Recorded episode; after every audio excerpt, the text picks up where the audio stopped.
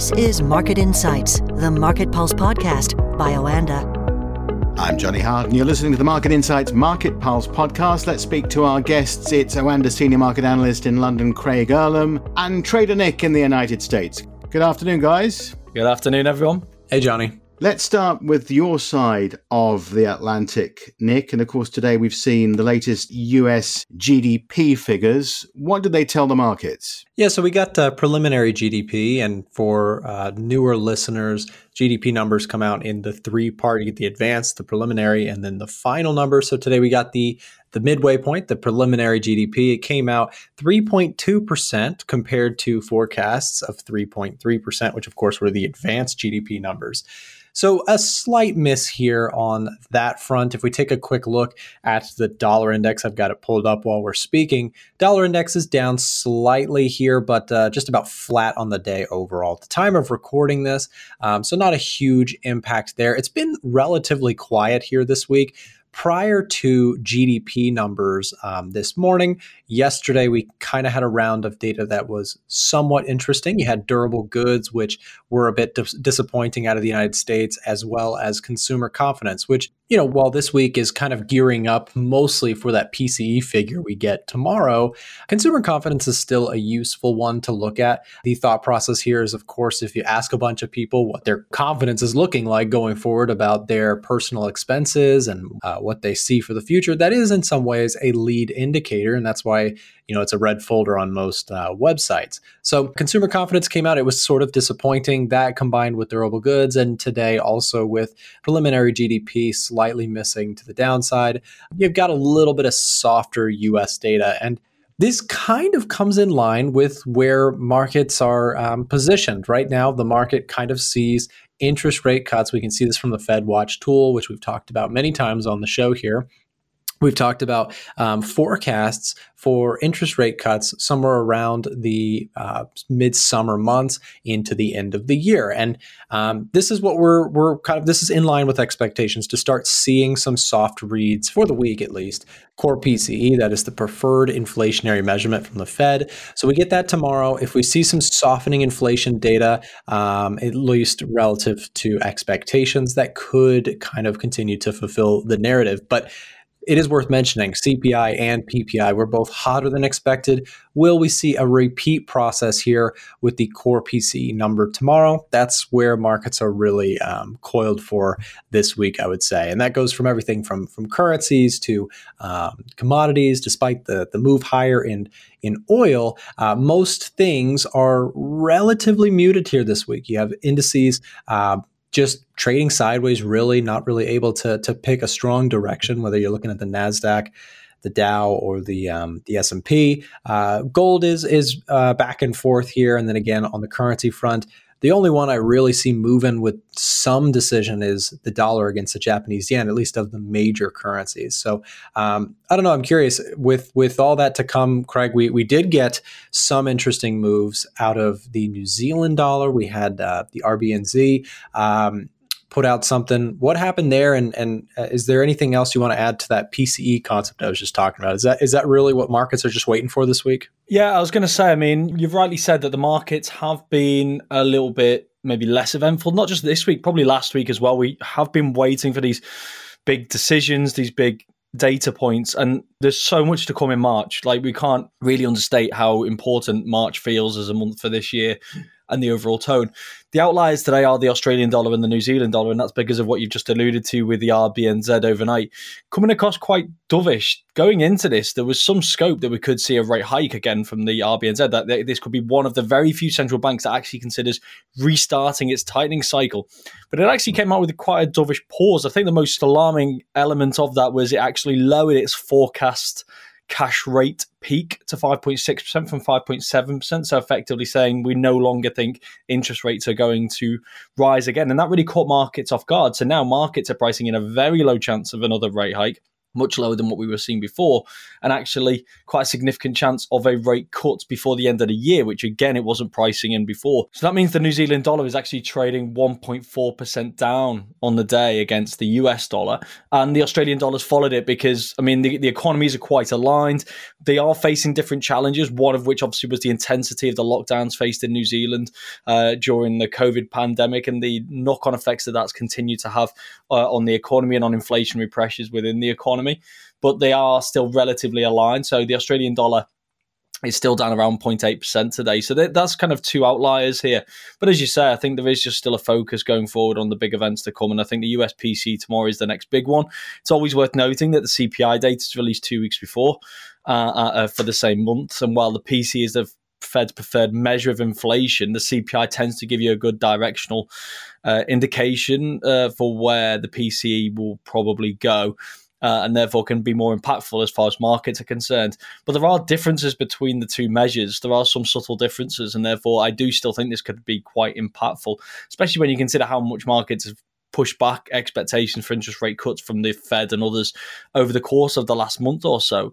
Remember, it wasn't long ago, mid-January, that markets were pricing in one hundred seventy-five basis points of rate cuts from the Federal Reserve this year, starting in March. Now, that's been scaled significantly back with the markets pricing in that first rate cut now around June time, uh, maybe even a little bit later, maybe even looking more uh, towards kind of July and uh, and around uh, seventy-five to one hundred basis points in total. So that's been scaled back dramatically. Some inflation data more aligned uh, to uh, what the Fed wants to see could really cause a stir in the markets. Finally, guys, I wanted to ask you both about uh, Bitcoin, which rose again today as much as uh, seven percent. That's nearly twenty percent up on the week. It's obviously gone through that uh, important sixty thousand uh, mark. Are all indications set for a further rise as we go through the next few days?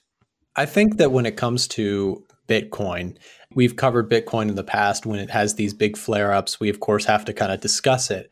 And, um, you know, sometimes it comes and it goes, but I would argue, and and by no means am I some sort of ultra bull when it comes to cryptocurrencies, have a very, very strong crowd sentiment to them. They don't have the same kind of, uh, um, you know, kind of fundamentals that we discuss with, like, for example, a company or for an economy with representing through their, their currency, right? So you have something different here. And, and we've made this point before, but oftentimes when these things start to run, traditional overbought or oversold kind of um, metrics can oftentimes just go right out the window. If you put any sort of oscillator, any sort of overbought idea here on this chart, um, it has been blown out of the water. And in my view, um, you stay away from these sorts of things if you're trying to, to go against them at that time like this. Of course, it's my opinion, and I could be totally wrong. We could be nearing the, the total tops of this. But one thing that you mentioned, we crossed that sixty thousand mark. That's a very psychologically key level. Um, and we're just a few thousand dollars off from the all-time highs. So, you know, all-time highs get people get people nervous. But as we talked about with stock indices, um, all-time high breakouts historically are actually a bullish signal. I wonder if it's similar with crypto. Um, you know, all-time highs, if you get the S and P five hundred or the Dow breaking through its all-time highs, historically speaking, it's not a guarantee, but it is uh, historically a pretty good bullish signal for the coming year. So I wonder if there's a similar story to be had here on the cryptocurrency market. Of course, we're still shy of those all-time highs, but if we do break them, is that a bigger signal that cryptocurrency has kind of made its way into the market? I mean, another thing that we've discussed recently and covered on the show has been the E T Fs, right, that have come to the table. And there's been a lot of mixed sentiment as to whether or not E T Fs uh, offering, you know, investors the, the easier access to cryptocurrency, if that's a bullish or bearish thing. Um, some people would argue it's bearish because it's, you know, kind of defeating the, um, you know, not centralized idea. Uh, but uh, other people, and I would find myself more aligned with this, would say that E T Fs and accessibility perhaps for four oh one k's and for investment managers to to potentially pick up some of this stuff into their portfolios is a is a potential bullish catalyst. But will be very interesting to see as we get closer and closer to those all-time highs what happens. Craig, is there anything I missed? I mean, really, it doesn't seem like there's a, a key one-pointed um, you know, indicator as to why this move is happening. Perhaps it's just a bit of FOMO. What do you think?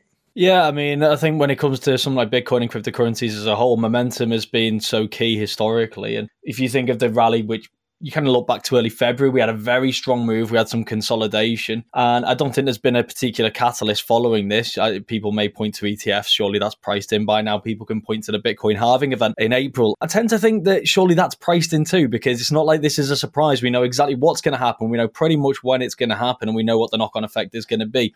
If this is only being priced in now, it doesn't fit. It feels like a bit of a dysfunctional market. So I do think momentum, hype, and maybe just exposure and excitement, it, it does tend to play a big role in this. Whether it can continue, I mean, like I say, the momentum's there. Then the other flip side of this, without meaning to kind of sit myself on the fence here, is this is Bitcoin and it's crypto. It can rise rapidly and it can fall rapidly, and you tend to get a few signals that one or the other is going to come. It can come out of nowhere and it can surprise everyone. As you've just alluded to, we're near record highs. Does that mean we're going to see a surge beyond the record highs and a flurry of excitement, or are people going to take some profit at these record highs and we're going to see a dip? Honestly, I think you could toss a coin. Um, and again, I, I sound like I'm sitting on the fence, but when you're talking about something like this where there's, I wouldn't say not necessarily no rhyme or reason behind the moves, but at the same time, you you could argue that what we're seeing right now is very speculative. You kind of have to take that into consideration when you're forming a viewpoint on this. And like I say, there's plenty of momentum, but we've seen before that that doesn't always last. Yeah, I think, uh, Craig, I'm I'm kind of with you on that. It's it's hard to really make a, a serious opinion on this from our stance because, you know, our traditional ways of of discussing this stuff, our, our entire careers are surrounded by kind of looking at data, looking at economic figures, um, tangible things that we can kind of understand, whereas cryptocurrency is this uh, like air concept that seems to keep going. I would say, though, while I'm not totally convinced one way or the other, one thing that has been really impressive about the cryptocurrency state is that it hasn't gone away. So it's been around for some time, and maybe just its lack of demise is a bull case as well. Like, why hasn't it gone to zero yet? You know, maybe it just existing this long, and every day that rolls past that it's not, you know, dead in the water is potentially a, a more bullish case. It's being adopted further and further. Very interesting indeed. Nick in the United States and Craig in London, thanks for joining us, and we'll speak to you again on Friday.